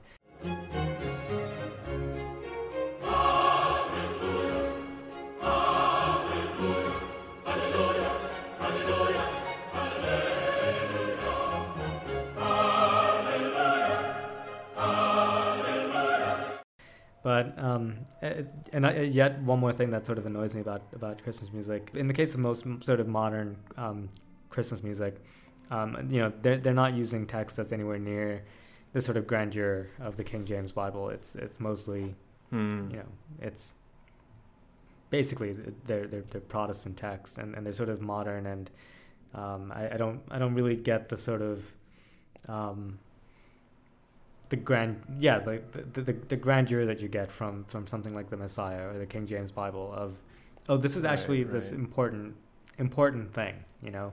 It's it's not just this cute time that you spend time with family and give presents and you know enjoy hot cocoa while it's snowing outside and isn't this cozy and cute you know? It's actually like the the lord and the savior is is is, is coming is coming you know? Like if you want me to care about it. And he has a vaccine. yeah plot twist the messiah is actually about bill gates yeah, yeah. the Great Pearly Gates is something totally different. yeah the pearly windows Uh, yeah. I'm not, I'm not sure what my larger point was with that but um I, I, I, I, I guess I just think um, I have a hard time. Yeah, s- yeah. Do you like the Messiah? I, I, I, I do too, actually. I really do. I I listen to it. I mean, throughout the year. I mean, I, I mean, okay. I'm I don't listen to it that much, but um, um all day, every day. uh, it's not on my Spotify like rewind. You know, greatest. um, yeah. There's there's one guy out there who probably is Handel's Messiah. right. he did a dissertation on it or something. Yeah. But and anyway, um, but no, it's it's a really remarkable piece of music. I think a lot of the music Handel wrote was really good. Um, Some of it, for some, it might be a little tough to handle. Oh, But- come on. I just, I just had to. I just had to. I just had to. I'm sorry. Unbelievable, Um, this guy. But yeah, so no, um, it's really good. And um, have, have you ever seen it live? Because I saw it live at the symphony a number of years ago here in San Francisco. It was it was it was phenomenal. It was it's really great. Hmm, I, yeah, actually, I, I have never seen it live. Yeah, with the chorus and everything. Yeah. It's um yeah, it's yeah, I know I'm a I'm a sucker for, you know, a well done choral piece. Well, well done oratorio. Yeah. yeah, yeah, exactly. Yeah. Arguably the most Christmassy Christmas music cuz it is about It is actually about the New Christmas. Testament. Yeah. yeah, yeah. um and it's I doubt it's listened to that much around this time of year. I think so. I think you'd be mean- right. Yeah. I, I think it's it. Maybe there was a time when it was very popular, but I I don't think it's it's super popular anymore. Yeah. Right. There may have been right. a time maybe 10, 20 years ago where it was more popular around this time of year. but- Yeah. But I think I think you know I, I don't know how you know now I'm just sort of sort of spitballing on sociology, but you're seeing more and more sort of cultural Christians pop up the way that we have cultural Jews. Um, I think if you ask most people now, you know, what does what does Christmas mean to you? They're they're gonna say, you know, family, sweaters, presents. Very few of them will actually say, you know, the birth of our Lord and Savior Jesus Christ. I mean, yeah. I mean, a friend of mine was in Shanghai for work last Christmas, and apparently there's Christmas trees everywhere. Dude, I was in Israel around Christmas time. there are Christmas trees. Every square around Tel Aviv or Haifa had a beautiful giant Christmas tree, That's that's pretty funny. and they don't grow there, right? It's that's not the climate where you can grow these giant these giant mm-hmm. sapin trees and stuff. So they had to be imported. But again, that goes back to what we were saying right at the very top of this about how Christmas is sort of fundamentally mongrel. You know, I mean, Christmas tree Christmas trees don't grow in in Rome either. right, right, Right? right. yeah, they It- don't grow in the Holy Land. Don't grow in Rome. Yeah, They grow in Wisconsin. In your yeah, I guess they do. Yeah, but but Christmas is Yeah. fundamentally pastiche. I think that's why the Mormons s- settled on Utah. the trees are here. Yeah, Um, that that is a phenomenal feat of reverse logic. You know, Jesus is American. Uh, Says who? Well, Christmas trees grow in America. Do you see them growing in Israel? I thought not. yeah. Um, uh, yeah. Anyways, um, yeah. So yeah, there's something to that. Yeah. I mean, what I was gonna ask you at one point was what music you listen to around Christmas time of year, or if I told you you had to listen to Christmas music, all right. Hmm. Anything even loosely connected to Christmas. I'm curious what what you'd start listening to. I mean, probably, probably what we, what we, a lot of what we talked about. I mean, Nutcracker. Yeah. The, the things that I think of are are certainly the sort of holy trinity of Christmas music. Is um is the Nutcracker Messiah and Ah. and the and Bach's Christmas Oratorio. That's you know I, nice. maybe the Saint Matthew Passion as well. Um, it's not not supremely It's, you know Christmas. it's religious. you know, Yeah. It's, But you know, sort- that, yeah. that's all music that I would listen to to other times of year as well. I don't know much that I listen to in the way of Christmas Hmm. music that is specifically Christmassy. Um, yeah. But um, I mean, there's always there's always um, uh, Tom Lehrer, um, the, the the wonderful Tom Lehrer. Um, I'm not familiar. Oh, you would love him. Um, I believe he was a he was a mathematics professor at Harvard, but also a musician and a songwriter um, who wrote some of the funniest um, and most brilliant songs you know ever. Christmas time is here, by golly, disapproval would be folly. Deck the halls with hunks of holly, fill the cup and don't say when. Kill the turkeys, ducks, and chickens, mix the punch, drag out the dickens. Even though the prospect sickens, brother, here we go again. On Christmas Day, you can't get sore. Your fellow man you must adore. There's time to rob him all the more. The other 306 a D a four. Um, you would totally love him. I'll send you some. I'll send you some songs. But he has a song called um, a, a Christmas Carol, um, and it's sort of it's sort of lamp. I take it it's not. Hmm? It's not. It's not the. Is it? It's not the Charles Dickens. no, you no, it's it's that- yeah. it's a sort of reference. No, okay. parody. It's it's a sort of parody of of um, of Christmas time and um, these sort of uh, what I would call sort of unashamed consumerism um, Okay. that, that's hiding underneath a sort of um, vaguely spiritual veneer uh, that's that's around Christmas time. Um, he sort of lampoons that. Um, uh, I, I always probably listen to that a couple times around around this time of year, just to sort of I just to sort of re up Yeah. my cynicism about the whole ordeal. Um, a- along the same veins, um, Eric Idle's "Fuck Christmas" also comes to mind. I, I, I tweeted this at you last night. Um, Yeah. I mean, he's a genius. total so- genius, yeah. Um, you know, that, that's something that would certainly drive up the, the ITL bleed Yeah. counter. Fuck Christmas. It's a waste of fucking time. Fuck Santa. He's just out to get your dime. Fuck Holly and fuck Ivy and fuck all that mistletoe. Stupid fucking Christmas songs everywhere you go. This is the same man of Monty Python fame. Yeah, yeah. Um, Correct. yeah, he, he's a he's a sort of resident musician of Monty Python. He also wrote um, the, Right, sort right. Of the, the Philosopher's Song and um, the Galaxy Song. Yeah, some of the the, the, the Lumberjack song, some of the classics. um, but, but yeah, no, he's brilliant. I mean, I mean, yeah. Well, what you said, I think it's an interesting way to put it. The holy trinity of Yeah. classical Christmas music is the Nutcracker, the Messiah. So yeah, Tchaikovsky's Nutcracker, Handel's Messiah, and Bach's Christmas Oratorio. Right, and to to just Right. to not to put too fine a point on it, but um, the the father is obviously Bach's Christmas Oratorio, and and the son is um, Handel's Messiah, and the Holy the Holy Spirit must be the Nutcracker. Ah, I see. Yeah. I see. That's my kind of religion, man. yeah.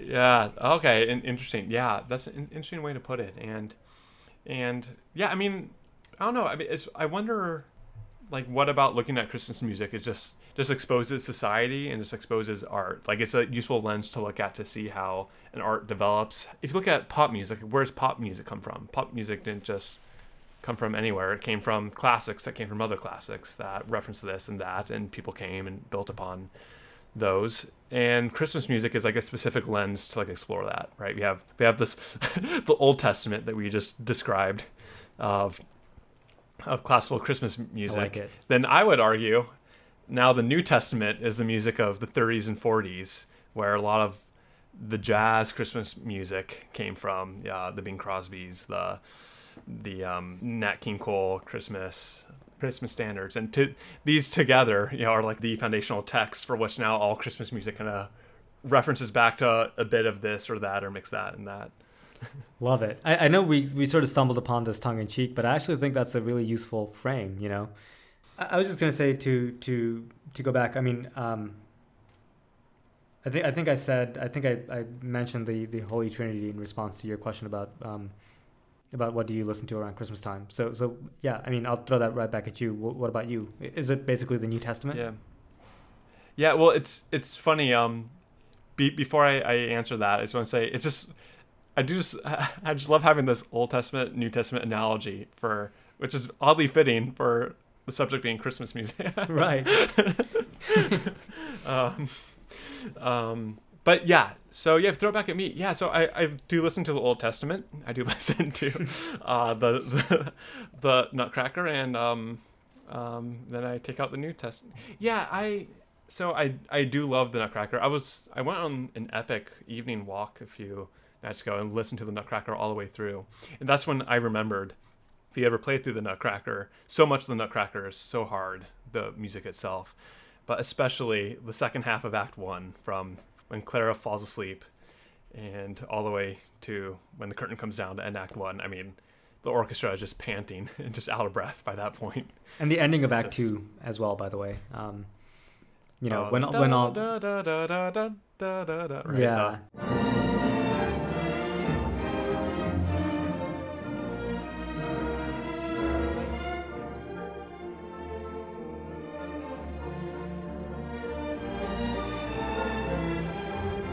Like the the code the coda and the apotheosis are really fiendishly difficult especially on flute piccolo you know that that gets really nasty oh, Um, there, there is that piccolo part, the the ascending.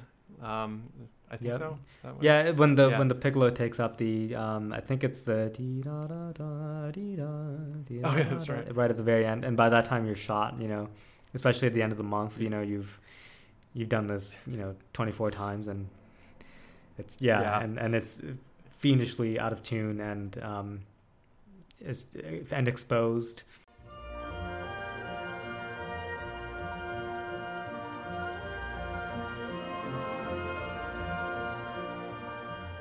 The aspect of, of working as hard as you do at the end of act one and act two when when really the crazy difficult parts are happening when pretty much most people are checked out. Like most people are ready for intermission slash you know the actual sort of um, bravado of the nutcracker has already passed and everything is settling in and people are ready um, they're already thinking about what they're going to buy at the gift shop you know on the way out um, and Right. where they're going to go get ice cream afterwards and stuff like that and yet you know the musicians are still slaving away in the pit that that's Yeah. when the hardest part strikes Piccolo is like the crash cymbals, right? It's just if you mess up, everyone knows. like, just, Yeah. yeah. Um, yeah. So no. So I listen. So I do love the the Nutcracker. Um, yes, but dude, again, I mentioned it before, but that several minute long build up crescendo and just growth from the when the tree starts growing to when the Nutcracker dolls actually arrive and stuff. mm-hmm. That is such a epic, beautiful piece of music. yeah That's just really powerful and really cool.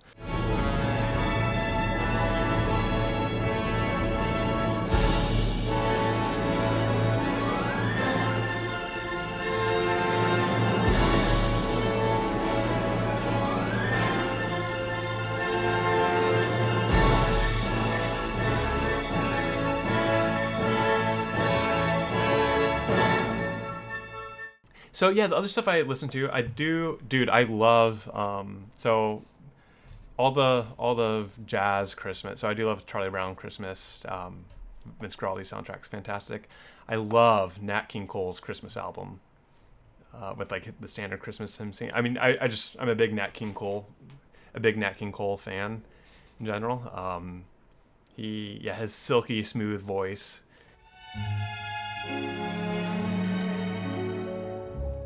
Chestnuts roasting on an open fire. Jack Frost nipping at your nose. he set the playbook up for Sinatra, and Sinatra openly ign- acknowledged that. He when Sinatra was starting out, he was tr- trying to mimic Nat King Cole. Um, i didn't know that he wasn't trying to mimic Louis. no, that way lies madness no, so even um Sinatra, so it was even the same arranger. I can't recall his name, but the guy that arranged a lot of the classics for Nat King Cole was the same guy that then did it for Sinatra. In, in Oh, really? In, in Hollywood, yeah, yeah. do you do you happen to know his name Gordon Jenkins. Gordon Jenkins, yeah. Dude, honestly, like that's the gig right there. Like you're you write music, you become really rich because you're really good at it. And you're completely anonymous in society. Like you don't have to deal with like the fame part. yep yeah you, you don't want to be you don't want to be rich and famous you want to be um, you want to be rich and anonymous Yeah, like there was this interesting. It was a thing I was watching on the internet. It was uh, the it was the guy I can't remember his name, which is exactly the point. but he was the guy that wrote most of Britney Spears' music. Like "Baby One More Time." and Oh, Toxic. I mean, really? he's he has like the fucking hugest mansion in Beverly Hills, and no one knows who he is. like, Yeah, and he had and he didn't have any of the trappings that uh, Britney had. exactly, exactly. Ah, damn. But no. a- Anyway, so um, yeah. So Nat King Cole, yeah. So the arranger, the arranger was Gordon Jenkins. So he arranged a lot of the Nat King Cole classics, like Stardust, for example. Which Stardust is a good song, I think. Um, written by Hoagy Carmichael, who went to our alma mater, Indiana University. Oh, yeah. um, so so Star, Stardust is, is a great song. I think it's it's a beautiful song, but the Nat King Cole arrangement just I think takes it to a whole other level. It's just the orchestration behind it, the the melody, the rhythm is played with a bit more, and and now when people sing Stardust like at a karaoke bar or something, it's the Nat King Cole arrangement or the Gordon Jenkins arrangement that was sung by Nat King Cole. Now my consolation is in the stardust of a song beside a garden wall. When stars are bright, you are in my arms. The nightingale tells his fairy tale. anyways, that's a long way of saying um, uh, I love Nat King Cole's Christmas stuff, everything he did and saying he was really great. And we said this earlier, also died too young. He was 45, I believe. Um, Just died only a few months after recording probably his most famous song, Love, or L O V E, if you read it the way it's written in the title. L is for the way you look at me. O is for the only one I see. V Yeah, um, yeah. So I listen to Nat King Cole. Um, I love, but yeah, I love all the classic Christmas. Dean Martin. I love the Frank Sinatra stuff. Ella Fitzgerald has so many great Christmas things she recorded. I also love um, the orchestral stuff that's not in the Old Testament. That's not the old, old, old Trinity. So like the Boston Pops Christmas concerts and stuff, where they play Sleigh Ride.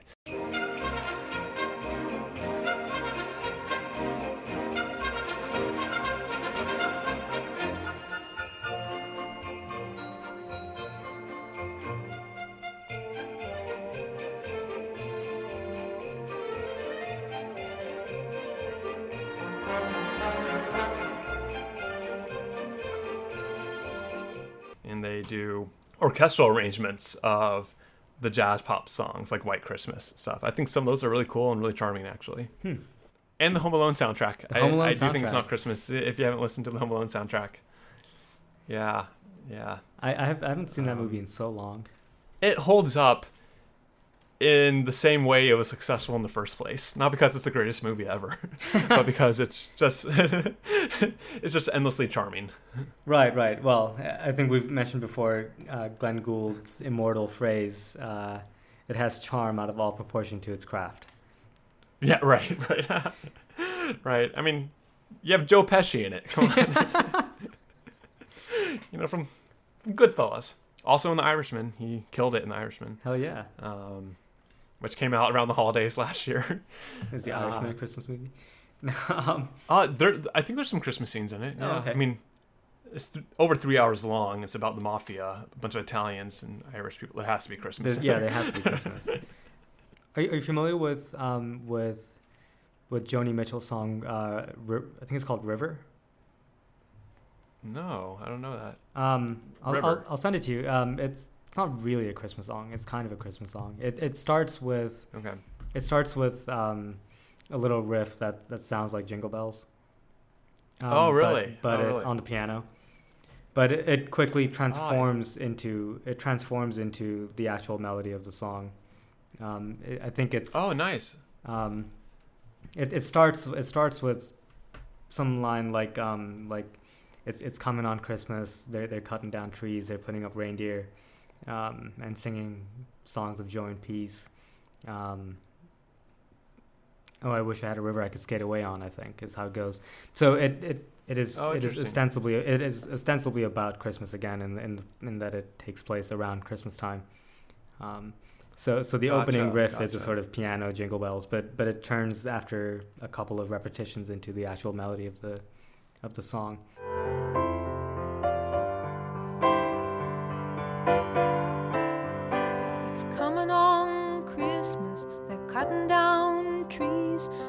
Putting up reindeer and singing songs of joy and peace. Oh, I wish I had a river I could skate away on. But it don't. and and it's it's a it's a beautiful song in and of itself. It's it's from it's from Blue, her album. Um, Okay, gotcha. So- That's some, that's something I, I would be totally into. yeah, Um, I'm just trying to Yeah, think of other sort of um, other vaguely Christmassy songs that are listened to around this time of year. What is that? Oh. Paul McCartney drunk on a synthesizer. I mean,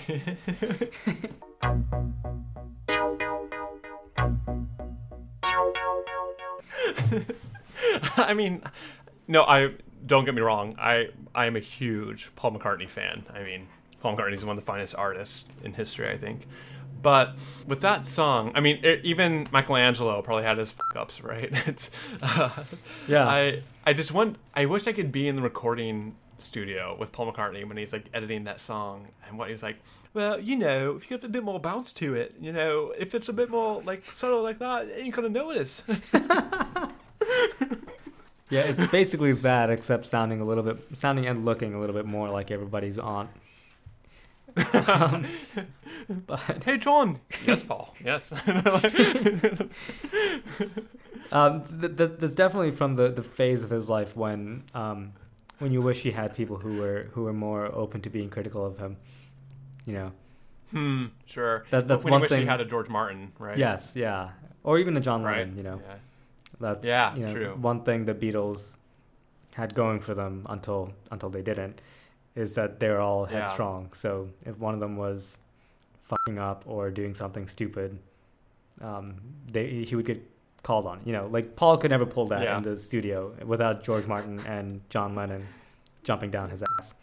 Yeah, I mean, so I guess to you know kind of like start to wrap things up. I mean, um, when John Williams, when he was looking at the Nutcracker for inspiration for Home Alone, it's so funny. The standard somewhere in my memory, it's if you play it back to back, as I think uh, someone did on YouTube. I think John Sargent is his name. He has a brilliant YouTube channel of him doing like awesome piano arrangements of film scores. If you listen to that somewhere in my memory melody,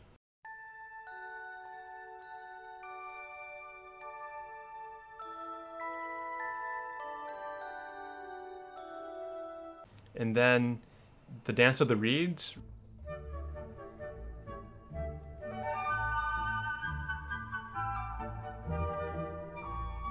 you overlay them on top of each other they create a perfect melody and counter melody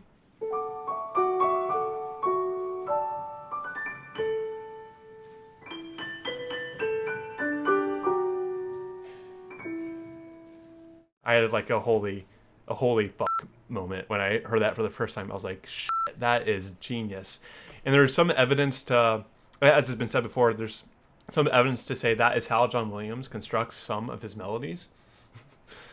By Um, writing sort of counter melodies to yeah, or even like like the evolution of a melody will be like a counter melody to a melody he wrote, like Mm. in the first Star Wars. Now the second Star Wars, it's it's he writes a counter melody to that and uses that as kind of the leitmotif, if we shall. So That is really interesting. I, I have to I have to watch this video. We'll, we'll put we'll put this. I'll have to send you it. Yeah, and, and it'll be in the show notes. Needless to say, at this point. well done, John Williams. Like that's that's pretty nifty. That is pretty nifty. That's stealing. You know, th- that's stealing in a way that no one knows you're stealing. Yeah, yeah. That is that's the ultimate stealing. It's like hacking, right? Right, right, yeah. like- yeah, that is that's pretty good. That's pretty good. Be, Yeah. Because the the other the other John Williams track we were talking about that sounds like the Nutcracker is the when they're rushing for the holiday flight to get to the airport. That just that just- sounds like the Russian dance from the Nutcracker. so The Russian dance. Sorry, it's my turn to make a horrible pun. oh wow. Ah, jeez. Yeah. Now we're even. Maybe that's why John Williams chose it. Wow. Yeah, maybe. You know, John Williams. I didn't think it was possible. He may be even greater than we think. like, there's maybe six people in history who have gotten that joke. But yeah. it's like, yeah, they're rushing to the airport. That's why he Yeah. chose the Russian dance. yeah, yeah. Oh my god, my mind is, has been blown like tenfold. There you go. Like, like, like I said at the top of this program, that's what we do here. yeah, right. oh my goodness, that is. Damn. Okay, wow. I'm gonna have to recover from that. I need a drink. Like this is. Yeah, get some get some Christmas gin. But anyways, yeah. If want to kind of wrap things up, I mean, Yeah. what do you think listeners should go listen to that they probably haven't already? So we're assuming that people have heard the entire Nutcracker. Well, that's a place to start, maybe. Yeah. I, I- challenge people listen to Act One of the Nutcracker Yeah. because you can go back and listen, or you can listen to the whole thing. But listen to Act One Yeah. because Act One In its entirety. even people like yeah in its entirety it will link to some great recordings that there are um, but it's funny most people i talk to that I've gone to the nutcracker for the first time in a while that's often one of their comments they say like wow i forgot how much music was in act one that i didn't know yeah. you know and it's really good some of the best music uh, russia's ever given us um, Yeah. so And that's saying something. So yeah, I would say I would say just a sort of quick short list. Um, it really is just a sort of highlights of what we've already talked about. But I would say listen to the first act of Nutcracker. Um, listen to the entire Messiah, and not just the sort of Hallelujah chorus. Um, mhm. the the Christmas Oratorio by Bach. Um, yeah and um, Bela Flex, Bela Fleck and the Flecktones is Jingle All the Way. And while you're at it, I guess go watch the Schwarzenegger movie, Jingle All the Way. I, I want to watch that myself. dude Dude, I hope he made a lot of money. I'm sorry, Jamie. I wasn't there to see your performance. How can I make it up to you? Yeah, Oh, I thought of something. I, okay, here, I'll, I'll, I'll tell you Let's when you it. looked it up. Hmm. This might be something that um, I will mention what it is, and then I'll find the actual thing because it's fairly obscure. I'll find it and I'll send it to you, and then we'll put it in the show notes. Okay, Um, sure, for real. So there's there is I, I don't know what it's called, but there's a a piece, a song, whatever, um, that is basically um, it's this sort of Russian chorus, um, and this entire track is is a is a this entire piece is a chant, um, and it's in Russian. This this guy who is like a bass baritone with the sort of most cavernous, deep voice you'll, you've ever heard. And he is really Real. just chanting. He's just listing off um, in a sort of ch- chant like manner the names of all the saints in Russian.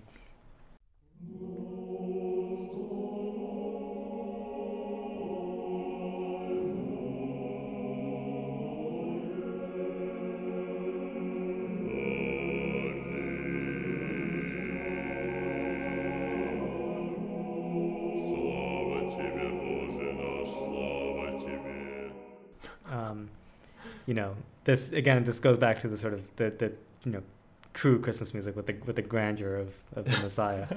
Um, you know, Right. this is one Oh, of those sort of trance-like experiences. I don't know. I, I, it the reason I know of it is because it's used in Encounters at the End of the World, um, which is a which is a movie by Werner Herzog about um, Antarctica.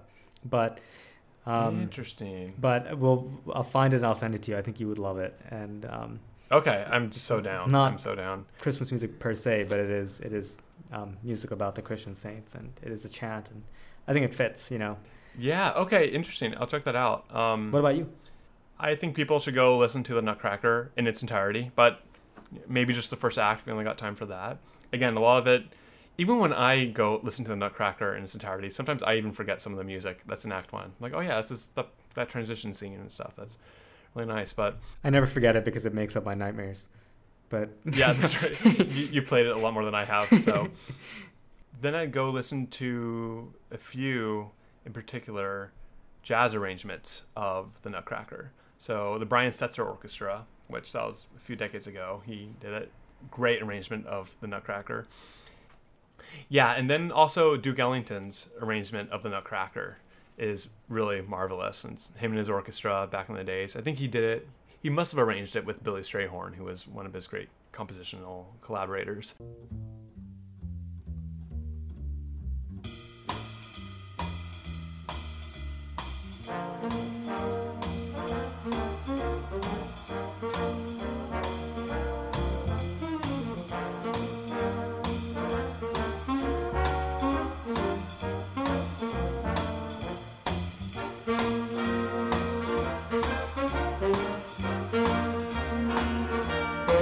But it's a it's a really awesome jazzy swing Nutcracker, so that's great. And then um, while you're at it, why not the Nat King Cole Christmas album? Just because I mentioned it a few times that any of Nat King Cole's Christmas stuff, and also of course no Christmas is complete, Streeter, without Bing Crosby's. Oh no, sorry, no no no no, Irving Berlin's White Christmas.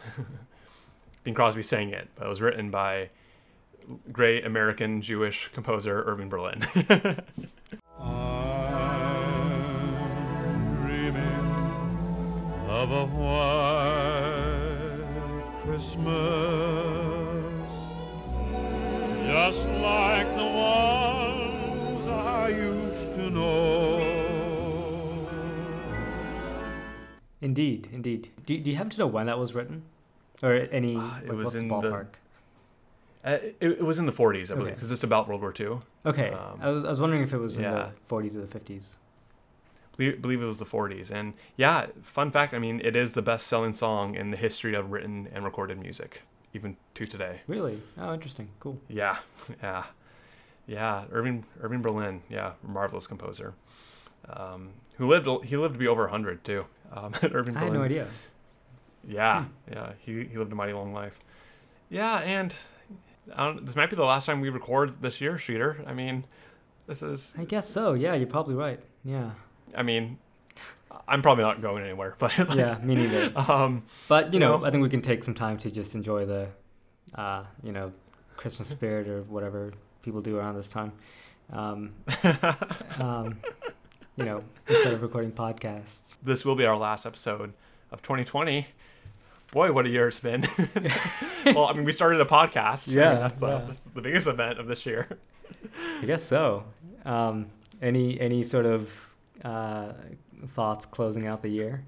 I mean, who would have thought, right? We just we were catching up when the pandemic was starting, right? And everyone was kind of reaching out to friends that don't live with them or like in the same city. Everyone was kind of like re- reaching out to friends that live in different time zones, and that's when we kind of got started about the idea of turning the mic on for one of our many conversations and making a podcast out of it. And here we are, all these episodes later.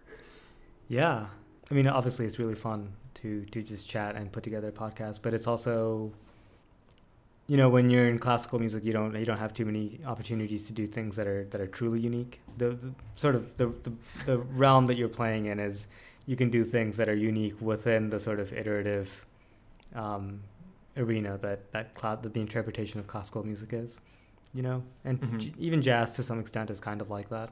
Sure. Um, but you know, it's been fun to to make something that is that is actually just you know 100% creative, and I don't mean creative in the sort of artsy, you know, artsy fartsy like oh we're so creative. I mean literally creative, as in we're creating it. We're not iterating on anything. We're just sort of we're just talking and putting this out there. So, um, you know, it's not that's not something that you get to do super often as a as a musician if you're not like a songwriter or something. You know. Yeah, yeah, right, right. To make something out of nothing. Right, right. right. That's hard. Yeah. So no, so that's been fun, and it's um, no, it's been tough for the musical bone inside of me, right As I'm sure in you. I mean, it's just Yeah. there's not much playing going on these days for understand understandable reasons. You Right. know, we can't go out and play around. So I mean, yeah, that's easily the thing I miss most from the pre-pandemic days is just playing concerts, going to concerts, being part of performances and things.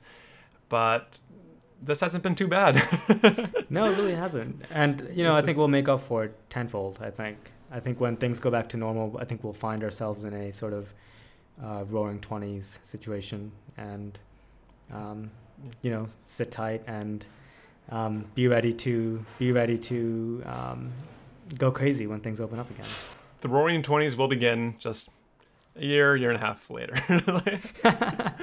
yeah, exactly. yeah, it's always fun to talk about music, and it's one one of those things too where I think music lends itself to this sort of medium. I think better than people think. Like I always thought music lends itself to academia better than a lot of people might think. It is, of course, one of the original academic subjects, along with Latin and philosophy. Right. It was literally. I mean, there was. It was included in in the sort of in the quadrivium, right? I don't know if I could list them all right now, but there was a trivium which is sort of the basics of what everyone ought to know, which is things like arithmetic. Um, I don't remember what the other ones were. Maybe logic is one of them. Um, but then on top of that, there was the, the quadrivium, which is still um, the realm of the academic, but it is a sort of higher arts. You know, in there you would get um, something like philosophy as opposed to logic. You know, and Hmm. music as opposed to arithmetic. It's a sort of the Ah. the interpretation of something. It's not just math. It's it's it's artistic math. It's not just logic. It's artistic logic. You know, that's what philosophy is. Um, so yeah. yeah, it lends, it lends itself to academia better than people think. No, um, absolutely, absolutely, and yeah. So I mean, and it's easy for us to put a time frame when anyone asks how long we've been doing the podcast. It's just when the pandemic started. Yeah, yeah, pretty much. Yeah. It's- That's, and everyone true. like totally gets it. Like, okay, yeah, all right, we can all relate. yeah, So for the holidays, we will be putting together. A, we will be putting together an impolite to listen holiday playlist Oh, yeah. with a lot of the music we mentioned. yeah. Hell yeah, right? It's Gonna mean, be epic. yeah, and yeah, and of course we hope everyone has a a great, safe, responsible Christmas and holiday and Happy New Year, all that stuff. I think the Christmas gift we're all really hoping for is a vaccine. So. That's Um, that's the ultimate stocking stuffer. like, thanks, mom and dad, a Pfizer vaccine. What a hilarious. thanks, Santa, Thought. Johnny. It's not mom and dad. yeah. Yeah, yeah. But yeah, I mean, But- you know, we, we certainly hope everyone enjoys their their time um, living in the in the one party state of of Christmas land. Uh, enjoy your your state sponsored colors and your state sponsored music and your state sponsored merriness. Um, you know, go go go watch the um, the Grinch, and, and this time try to put yourself in the mindset of someone who's just trying to live their goddamn life. Gets it all taken away from him. It's forced to conform. It's, bla- it's basically the Clockwork Orange, is what I'm trying to say. yeah, no, but okay. Well, uh, I'm sure the listeners will love that one. Yeah, yeah. Um, and remember to invite me to your next Christmas party. yeah. It's not drunk uncle. It's better. It's drunk shooter. ah, sounds good. All right. Well, Just, uh, you know, the, the, the way to do this right now is to just just chill out, stay put. Things are gonna start getting better soon. Just you know, just hang hang tight. You know, we, we're, we made it to the one yard line. Don't fumble it here. Just just Yeah. relax. yeah. Yeah, just sit back with a glass of wine, watch some Christmas classics, and enjoy yourself. Yeah. You're gonna call it there? A Merry Christmas, Streeter. Merry Christmas indeed.